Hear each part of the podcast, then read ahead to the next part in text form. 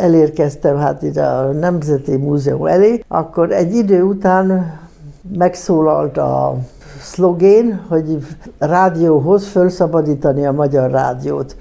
És akkor én is a tömeggel elindultam a Ródi Sándor utcába, a rádió épülete felé. Ott keresztbe állt egy, egy műszaki kocsi az, épület előtt, és nem tudom, hogy hogy, és egész biztos, hogy nem tolakodtam. Teljesen, én értem elsőnek oda. Sorsszerű volt, ahogy 1956. október 23-án az események középpontjában találta magát az akkor 18 éves Kozmovski Edina. Történelmi szerep jutott neki, az állami rádió épülete előtt a Bródi Sándor utcában ő olvasta fel a Magyar Egyetemisták és Főiskolások Szövetsége a MEFES 14 pontos követelését. Végig kísérte a forradalom napjait Budapesten, majd menekülnie kellett. Franciaországban telepedett le, de az új élet és az eltelt évtizedek alatt sem fakultak meg emlékei, a Szabad Európának is felidézte azokat a forradalom 65. évfordulóján. Én Vovesz Tibor vagyok. Hallgassák meg Koszmovszki Edina történetét, akire aznapi viselete miatt az utókor úgy emlékszik, hogy ő 1956 piros kabátos lánya. Izgatottan hallgattuk a rádiót, mert akkor volt, hogy megengedik, hogy, hogy a BEM szobornál legyen szolidaritásból szüntetés lengyelekkel. Akkor így ment a húzavona, az, amit a rádióban hallottunk, és végül is megangadták, úgyhogy a műegyetemtől a fiatalok mentek BEM térre. Beértem Kőbányáról, és az Asztóriánál szálltam le, és azért mert beiratkoztam három héttel azelőtt az Alliance Française-ra franciát tanulni. Leszállt a villamosról az Asztóriánál, mit, mit talált, mi És ott kezembe kaptam a MEFES, tehát a fiataloknak a 14 határozat 14 pontját, amivel elindultam a tömeg sodrásával a Nemzeti Múzeum kertje felé. És ott a kertben már nagyon heves és hazafias volt a hangulat, a hangulat mert fiatalok tav- szavaltak a talpazatokon, meg énekeltek himnuszt, nemzeti dalt, szóval jó volt ott lenni. Útközben elolvastam a 14 pontot, és mind a 14 pontjával egyetértettem. Mert később aztán olvastam 16 pontot, meg 12 pontot, szóval aztán később voltak olyan pontok, amiket nem olvastam volna föl soha. Ezt akkor, amikor elérkeztünk, elérkeztem hát ide a Nemzeti Múzeum elé, akkor egy idő után megszólalt a szlogén, hogy rádióhoz felszabadítani a magyar rádiót. És akkor én is a tömeggel elindultam a Ródi Sándor utcába, a rádió épülete felé. Persze hát nem ismertünk semmit, nem tudtuk, hogy máshol is vannak bejáratok. Mi csak oda mentünk a Ródi Sándor utcába, ott keresztbe állt egy, egy műszaki kocsi az, az épület előtt, és nem tudom, hogy hogy, és egész biztos, hogy nem tolakodtam. Hogy az első sorba kerül. Teljesen, én értem elsőnek oda. És akkor kérdezték, hogy kinél van a 14 pont, és nálam lévén, hát fölkerültem. Nem tudom, földobtak. Nem másztam, az, az biztos, de hát fölnyomtak a kocsi tetejére, akkor olvastam föl először a 14 pontot. Ezt rögzítették vajon, vagy mi volt ennek a Na, célja? hát akkor persze arról volt szó, illetve az volt a gondolat, hogy ezt majd a rádió lehozza.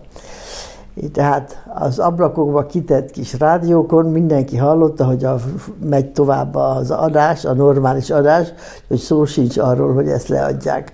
Mert mi azt akartuk, hogy ezt megtudja az ország. Na és amikor a rádiókból hallottuk, hogy, hogy nincs, akkor mondták, ne izguljunk, ezt fölvették, és majd a későbbiekben behoz, lehozza a rádiót. Csak hát persze senki nem hitt senkinek, úgyhogy ugyanúgy megszületett az újabb szlogén, hogy delegáció a rádióba.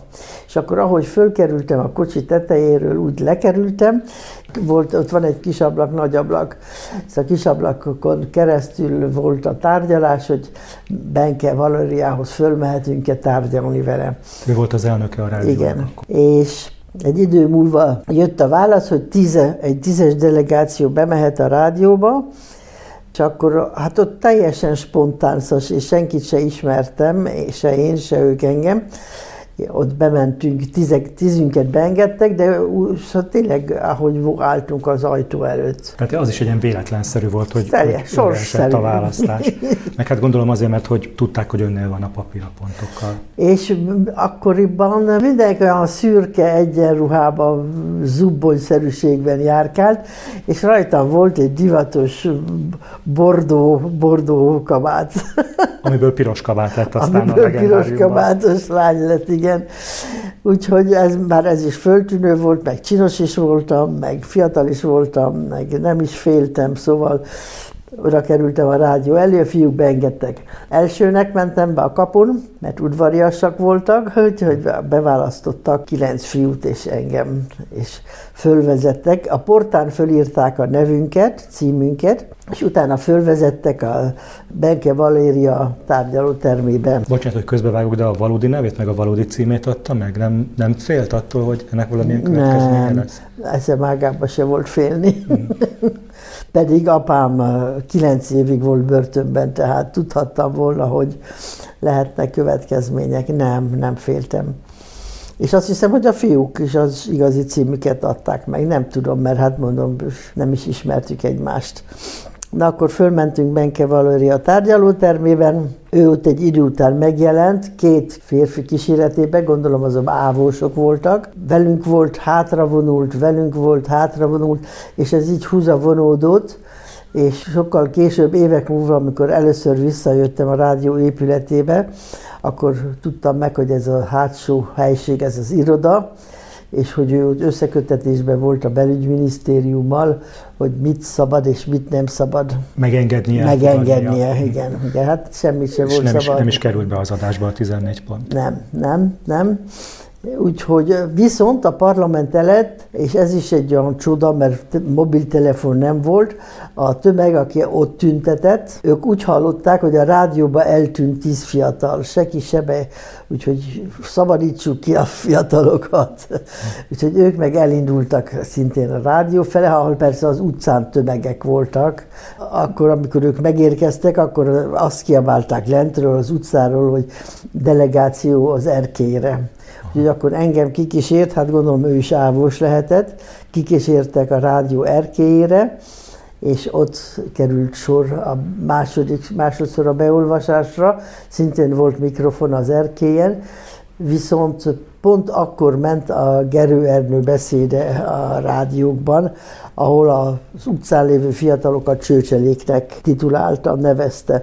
Ez olaj volt a tűzre, és engem hátra rántottak, és mindannyiunk, mind a tízünket fölvittek az utolsó emeretre, bezártak külön, két külön kis vágószobába.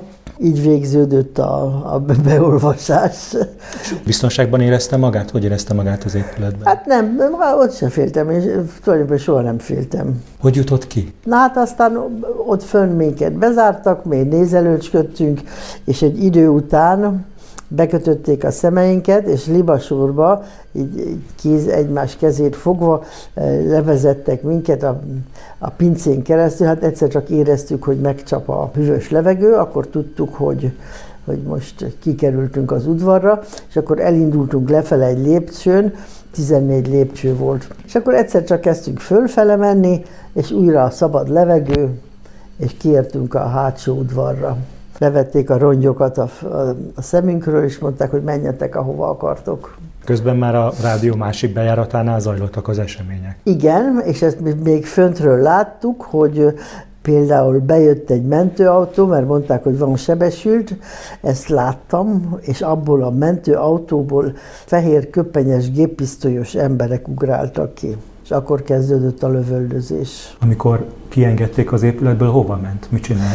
Hát én persze visszakanyarodtam a Bródi Sándor utca és Múzeum körút sarkán, van egy, egy erkély a vendéglő fölött, és azon az erkélyen már lobogott egy egyenruhás férfi. Úgyhogy nem vitásan egy ávost kötöttek föl és gyújtottak meg. Úgyhogy, de szóval akkor már voltak ilyen dolgok. És gondolom aztán utána hazament. De hogy mentem haza.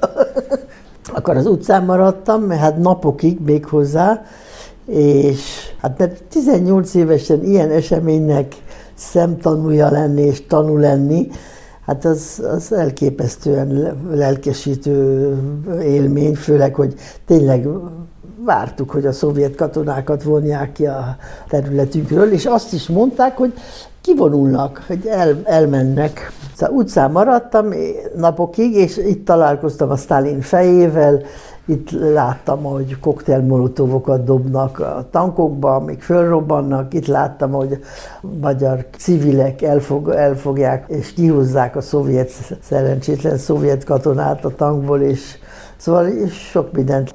Említette ezeket az erőszakos cselekményeket, és bátran ment mindenhová a, a forrongó városban.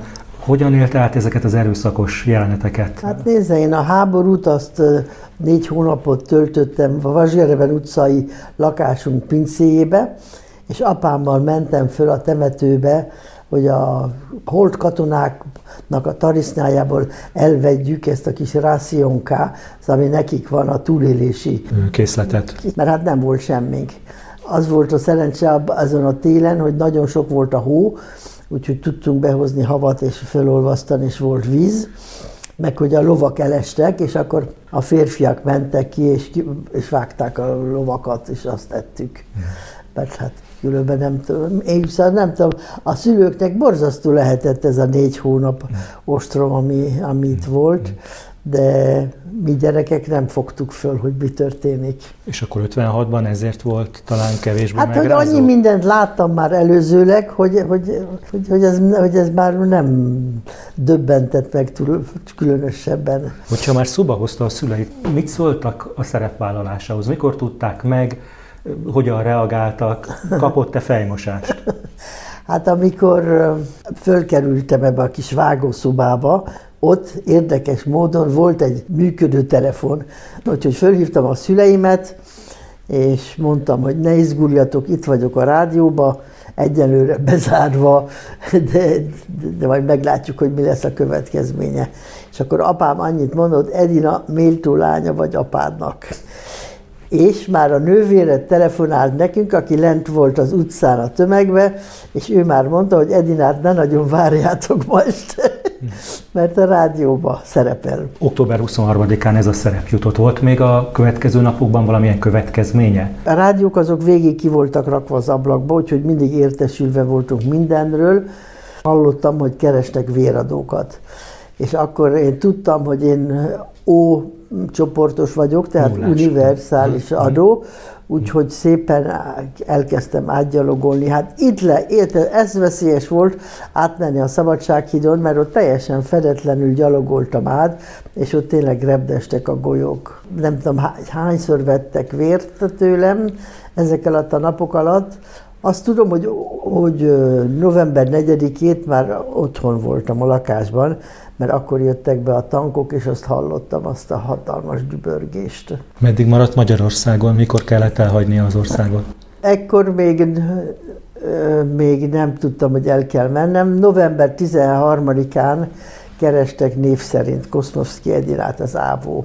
Hát apám akkor, mint, mint sofőr, a, a nagyszállóba volt, a Margit-szigeti nagyszállóba, és oda érkeztem, egy este túl későn érkeztem vissza vidékről, ahova lekísértem kisöcsémet, meg anyámat, és akkor értem jött nagyszállóba, ahol voltak ezek a külföldiek, ahova gyűjtötték az összes külföldit, aki vízum nélkül jött be, vagy aki várta, hogy kapjon egy kiutazási engedélyt, mint családtag, mint diplomatáknak a családja.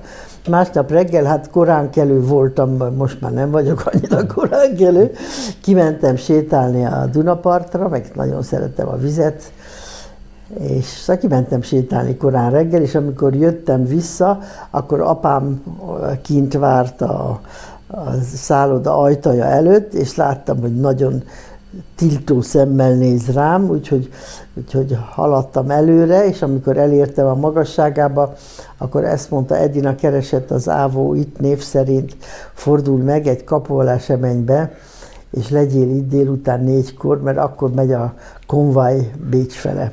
és akkor ők be tudsz kerülni talán egy kocsiba, és akkor ki, ki, kimehetsz. De mondta, egy, egy kapu alá se, senkitől ne búcsúzz el, hanem maradj az utcán délután négyig, ez reggel volt, délután négyig, és akkor legyél itt a hotel előtt. És sikerült kijutni Bécsbe? Az fantasztikus volt, mert, mert követasszony kocsiában voltam a határnál, és kezembe adták a gyereküket, a, a tázinak hívták, ki lehetett olyan négy-öt éves, úgyhogy benézett az, az őr, a határőr, de hát látta, hogy ott egy fiatal lány fekete szemekkel, és akkor még fekete hajjal ült, és egy gyerek a kezébe, azt hitte biztos, hogy gyereklány vagyok, úgyhogy nem kért tőlem semmit, visszament szépen a posztjára, és kinyílt a sorompó, és átkerültem Ausztriába. És Ausztriába aztán kiszálltam az autóból, és visszajöttem, és ráborultam a sorompóra, és nagyon sírtam, mert azt hittem, hogy egy életre kell elbúcsúznom hazámtól, és akkor ott zökogtam a sorompón. De hát aztán ment tovább a konvoj, úgyhogy visszaszálltam a kocsiba, és megérkeztem Bécsbe. És Bécsből aztán hogy jutott Franciaországba? Itt nem tudom, hogy nem vette észre, az előszobámban van az emberi jogoknak a 17 pontja, amit 1789-ben proklamált a francia nemzet, és hát én annak a 17 pontnak a szerelmesebb vagyok, és gondoltam, hogy a, az ország, amelyik ezt meg tudta írni 200 éve, az csak demokratikus és szabad lehet. És hát tényleg az is Franciaország. Mondjuk ezt az extra liberalizmust, ami most van, ezt nem szeretem, de politizálni nem politizálok. és, és, és tényleg szabad, az szabad és demokratikus ország, Franciaország. De aztán Franciaországban telepedett meg? Igen. Párizsban? Hát először Párizsban, ott indítottak nyelvtanfolyamot a magyaroknak, hát három Alliance Française leckével értem ki, és uh, júliusban, júniusban már a Szorbonon különböztit kellett tennem, és akinek sikerült a különbözetie, az kapott ösztöndíjat, úgyhogy én kaptam ösztöndíjat, és akkor ott tanultam két évet, és utána pedig elmentem műszaki rajzolónak. És nagyon hamar megismerkedtem a, a, a gyerekeim édesapjával, úgyhogy akkor kor, korán férjhez mentem katona volt, és akkor volt az algériai háború, és 36 hónap volt a katonaság. Megszületett az első fiam is. Azáltal, hogy ő merszei születésű, amikor vége lett ennek a 36 hónap katonaságnak, akkor mondta, hogy most lesz, szeretné, hogy akkor leutaztunk Marseille-ba. Így kerültem le délre, és onnan Marseille-ból egy idő után négy évet éltem Marseille-ba, a város, amit nem szerettem meg, de utána áthelyezték szerencsére a férjemet Nidzába, és hát Nidzát nagyon szeretem, és Nidzán ott, Nidzában otthon vagyok, és most is. Nagy családja van? Hát 15 unoka, négy fiútól 15 unoka, és, és egy dédunoka. Mikor jöhetett először haza? Hát 70-ben kaptam amnestiát, illetve akkor mindenkit, aki bűnösnek volt jelölve 56 miatt, kaptunk amnestiát, de én, a férjem nem akart egyedül hazaengedni, mert mondta, hogy magyar is vagy, hát nehogy lefogjanak, stb. Úgyhogy, és én meg vártam, hogy vele jöjjek haza. És hát vártam 76-ig, de hát 76-ig nem jött, úgyhogy akkor, akkor hazajöttem szépen a két nagyfiúval hogy megmutassam nekik a Bródi Sándor utcát, mm. édesanyámat, Balatont, mert nagy vitorlázó voltam, mm. meg, meg a Magyar Alföldet. Édesanyával nem is találkozott addig? 56 után? Hát egyszer találkoztunk, mert ő kijöhetett Magyarországról Pozsonyba, én meg mehettem oda a francia útlevelemmel, úgyhogy ott találkoztunk először, de hát ez, ez már jó későn volt. És édesapjával? Hát apám szintén menekült újabb bebörtönzés után, 58-ba. Úgyhogy ő már ott lehetett az esküvőben, ami 59-ben volt. Azt mondja, hogy 76-ban jöhetett először Magyarországra. Tudta követni, hogy itthon hogyan változott 56 megítélése? Hogyan dobálta a politika gyakorlatilag 56 emlékét kényekedve szerint? Nem, mert a levelek cenzúrázva voltak. 6 hét volt egy levélváltás oda-vissza, szóval ez ez, ez komoly idő. De követte az eseményeket, hogy mi történt Magyarországon, vagy onnantól kezdve, hogy letelepedett Franciaországban, már ez nem volt Hát tulajdonképpen ebben a káderrendszerben azt tudtam, hogy ezt úgy hívják itthon, hogy kolbász rendszer, hogy itt egy kicsit jobb, mint a többi szatellitországban, de többet nem tudtam. És hát jobb is volt nem politizálni. Ha egy mondatban kellene megfogalmaznia, hogy mi 56 üzenete mának, minek kéne megfelelni? Az üzenet az az, hogy, hogy, hogy az életben a fiataloknak legyen tervük, de céljuk is, és hogy legyenek büszkék a magyarságukra és önmagukra, és hogy Magyarország volt, Magyarország van, Magyarország lesz, és ők a jövő Magyarországai az jó Isten áldásával. Végül az utolsó kérdés, hogy mi lett a piros kabát sorsa? Hát azt az, az nem tudtam, egyáltalán nem gondoltam volna, hogy ennek ilyen történelmi szerepe lesz a kabátomnak, és még a nevét is megkapja egy alakomban. És az első csomagba hazaküldtem Szávai Sándornénak, mert az, a börtöntársa volt az ezredes férje apámnak a Váci börtönben, ahol megkapta a gyermekparalízist.